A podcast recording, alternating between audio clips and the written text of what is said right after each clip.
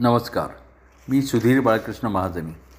नवनाथांच्या कथेच्या मागच्या भागामध्ये असं आपण पाहिलं की गोरक्षनाथांनी सिद्धियोग मंत्र म्हटला आणि डोंगर सोन्याचा झाला. मग त्याच्यावर मच्छिंद्रनाथांनी सर्व देव ऋषी सगळ्यांना बोलावलं आणि त्यांना भोजन दिलं. एक महिनाभर हा भोजनाचा सोहळा चालला होता आणि त्याच्यानंतर मग सर्वजण आपापल्या ठिकाणी गेले. आता आपण भर्तरीनाथाच्या कथेकडे वळू. तर एकदा काय झालं की उर्वशी विमानातून बसून आकाशातून चालली होती आणि त्यावेळेला सूर्यनारायणही अस्ताला चालले होते. त्या सूर्यानी उर्वशीला पाहिलं आणि त्यांचं वीर्य आकाशातून जे गळून पडलं ते दोन भागामध्ये विभागलं गेलं. एक भाग पडला लोमश ऋषींच्या आश्रमामध्ये एका गटामध्ये त्यातून अगस्त्य ऋषींचा जन्म झाला. आणि दुसरा भाग कौलिक ऋषींच्या आश्रमाच्या अंगणात पडला आणि ते भिक्षापात्रामध्ये तो पडला. आणि तेव त्यामध्ये ते सूर्याचं तेज आहे असं त्या कौलिक ऋषींनी पाहिलं आणि त्यांनी ते बरेच वर्ष ती भरतरी आश्रमामध्ये जपून ठेवली. आणि पुढे कलियुग आलं तेव्हा भरतरीनी ती कौलिक ऋषींनी ती भरतरी मंदार पर्वतावर ठेवली. एका गुहेमध्ये आणि तो तिथून निघून गेला. आणि मग अशी वर्षावागून वर्ष गेली त्या गुहेमध्ये मधमाशांनी त्या भरतरीतच आपलं पोळं केलं आणि योग्य काळ आला तेव्हा त्याच्यामध्ये द्रुमिल नारायण त्यांनी प्रवेश केला. आणि त्यानंतर जो गर्भ निर्माण झाला तो दिवसादिवसांनी वाढत चालला आणि काही काळाने ते एवढा मोठा झाला की तो भिक्षापात्रामध्ये मावेना. आणि मग अशी गो गोष्ट झाली की मधमाशांच्या पोळ्यातल्या मधानेच त्याची वाढ होऊ लागली. आणि एक दिवस गुहेतला एक नि दगड निखळून पडला आणि त्याच्या आवाजाने घाबरून मधमाशा पोळे सोडून पळून गेल्या. ती भरतरी पण दगडांनी फुटली आणि तो बालक घरंगळत बाहेरच्या बाजूला कोरोनावर आला आणि तिथे मोठ्या मोठ्यांनी रडू लागला. तेवढ्यामध्ये काही हरणी तिथे चरत चरत आल्या आणि त्याच्यातल्या एका हरणीनी दोन पिल्लांना जन्म दिला. आणि ती पिल्लं ह्या बालकाच्या जवळच जन्माला आली. त्यामुळे तिला असं वाटलं की आपल्याला तीन पिल्लं झाली. म्हणजे हा बालक म्हणजे पण तिला पिल्लासारखाच वाटला. आणि मग तिनं त्या पिल्ल पिल्लांना पाजण्याचा प्रयत्न केला. दोन पिल्लं तिच्या अंगावर बरोबर पिऊ लागली. पण या बालकाला ते काही जमेना. म्हणून मग तिनं आपल्या आपला आचळ त्याच्या तोंडामध्ये घालून त्याला दूध प्यायला शिकवलं. आणि ज्या मायाने ती आपल्या दोन पिल्लांना स्वच्छ करी चाटून पुसून तसंच ती भरतरीला पण करू लागली आणि भरतरी पण तिच्या प्रेमामध्ये तिच्या मायेमध्ये वाढू लागला. आणि त्यामुळे काय झालं की भरतरीला त्यावेळेला पशुपक्ष्यांचीच भाषा फक्त स समजली. कारण तेवढीच भाषा तो ऐकत होता. म्हणजे तो बोलू लागला आणि चालू लागला ते सुद्धा पशूंप्रमाणेच. तर आता आपल्याला मग कळलं असेल की भरतरी ही त्याचं हे नाव पडलं म्हणजे भिक्षापात्राला भरतरी म्हणतात. त्याच्यामध्ये त्याचा जन्म झाला म्हणून त्याचं नाव भरतरीनाथ असं पडलं. पण अजून त्याला त्या नावाने हाक मारणारं कोणी नव्हतं. आणि हरणी मातेच्या मागोमाग तो सारखा जायचा. जिथे जिथे ती जाई तिथे तिथे तिच्यामागे तो जायचा. तर एकदा काय झालं की त्या वाटेनी एक पु स्त्री आणि पुरुष जात होते.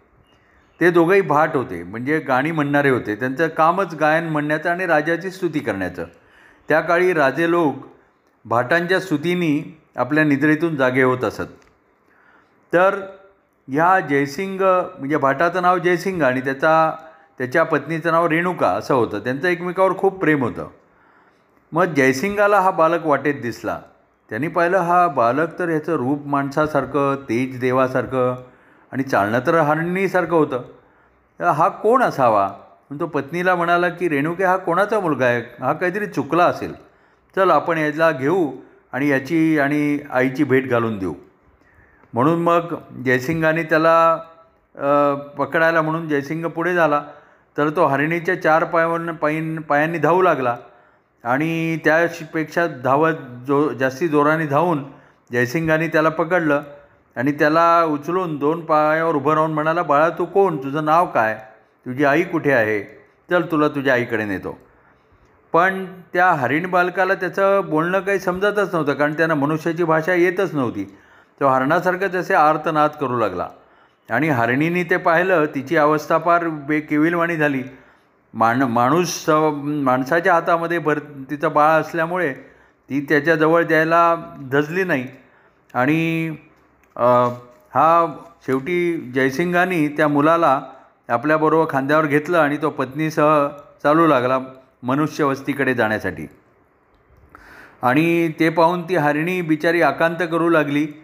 पण तिला काही करता येईना कारण पुढे जयसिंग मनुष्यवस्तीमध्ये शिरला. मग तेव्हा ती हरिणी निराश होऊन त्यांच्याकडे वळून वळून पाहत पुन्हा आपल्या वनामध्ये शिरली. इकडे जयसिंगानी बालकाला त्या बालकाला आपल्या बायकोच्या ताब्यात दिलं. सगळीकडे शोध घेतला पण त्याची काही आई सापडली नाही. म्हणून मग तो हळूहळू मग बालक त्या मनुष्यवस्तीमध्ये माणसांची भाषा हळूहळू शिकू लागला आणि त्याचं खाणं पिणं उठणं बसणं चालणं बोलणं सगळं माणसांसारखं हळूहळू व्हायला लागलं. आणि एकदा काय झालं जयसिंग आणि त्याची पत्नी त्याला घेऊन काशीला गेले. आणि विश्वेश्वराच्या विश्वेश्वराच्या मंदिरामध्ये त्या मुलाला शंकरांच्या पिंडीसमोर नेऊन दंडवत घातलं. तेव्हा असा चमत्कार झाला की त्या पिंडीतून शंकर स्वतः बोलले की या भरतरीनाथ अवतरलात म्हणायचे भूगोलोकामध्ये. तेव्हा ते शंकरांचे शब्द जयसिंगाने ऐकले तेव्हा त्याला फार नवल वाटलं.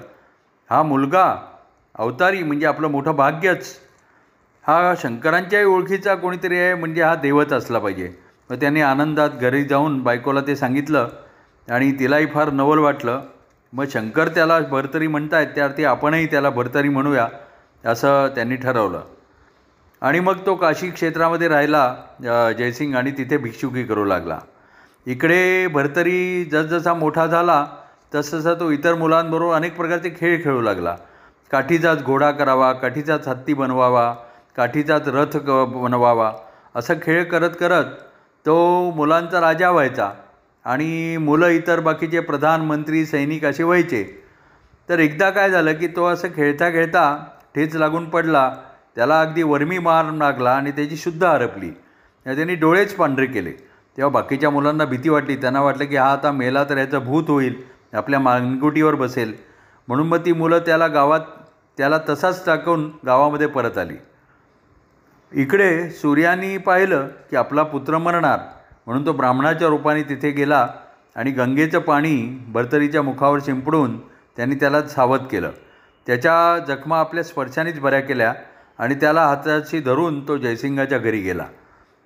त्यावेळेला रेणुकेजवळ त्यांनी भरतरीला दिलं आणि सांगितलं की रेणुके हा तुझा मुलगा हा खेळता खेळता पडला होता. मी त्याला सावध केलं आणि आणलं.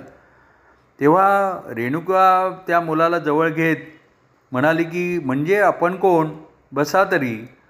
कुठले आहात? आला आहात तर तसेच जाऊ नका.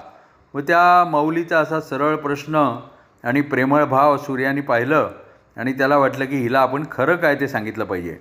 म्हणून मग तिनं सांग त्यांनी सांगितलं की माऊली हा पुत्र माझाच आहे. मी विप्रवेश घेतला आहे पण मी सूर्य आहे असं जाण.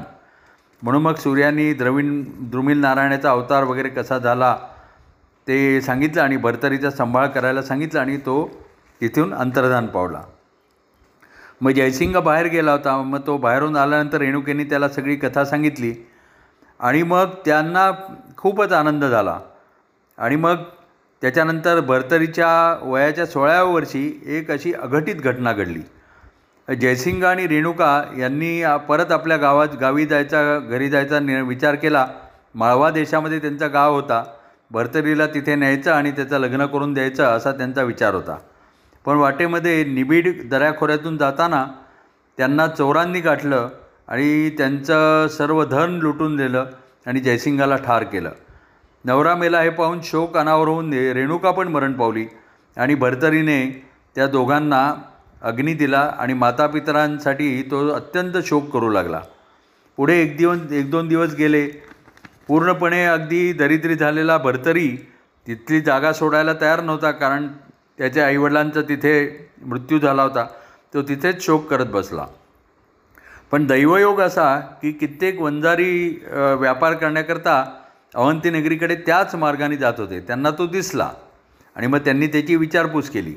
त्याचं एकंदर दुःख आणि कथा ऐकून त्यांनी त्याचं सांत्वन केलं आणि त्याचं मन वळवून त्याला आपल्याबरोबर घेतलं. मग त्यांच्या संगतीत काही दिवस गेल्यानंतर भरतुरीचे दुःख हळूहळू कमी झालं. आणि व्यापारी लोकांची तो तो लहान मोठी कामं पण करू लागला. त्याचं मन रमू लागलं. आणि तो ज जात्याच मधुर बोलणारा आणि देखणा होता आणि कामीट होता कामा म्हणजे क कामं करणारा होता त्यामुळे तो सगळ्यांचा आवडता झाला. आणि पुढे काही दिवसांनी गावातून मुक्काम करत करत ते व्यापारी भरपूर धान्य आणि इतर चीजवस्तू घेऊन अवंतिका नगरीकडे निघाले. आता त्या अवंतिका नगरीमध्ये काय झालं ते आपण पुढल्या अध्यायात बघू. नमस्कार धन्यवाद.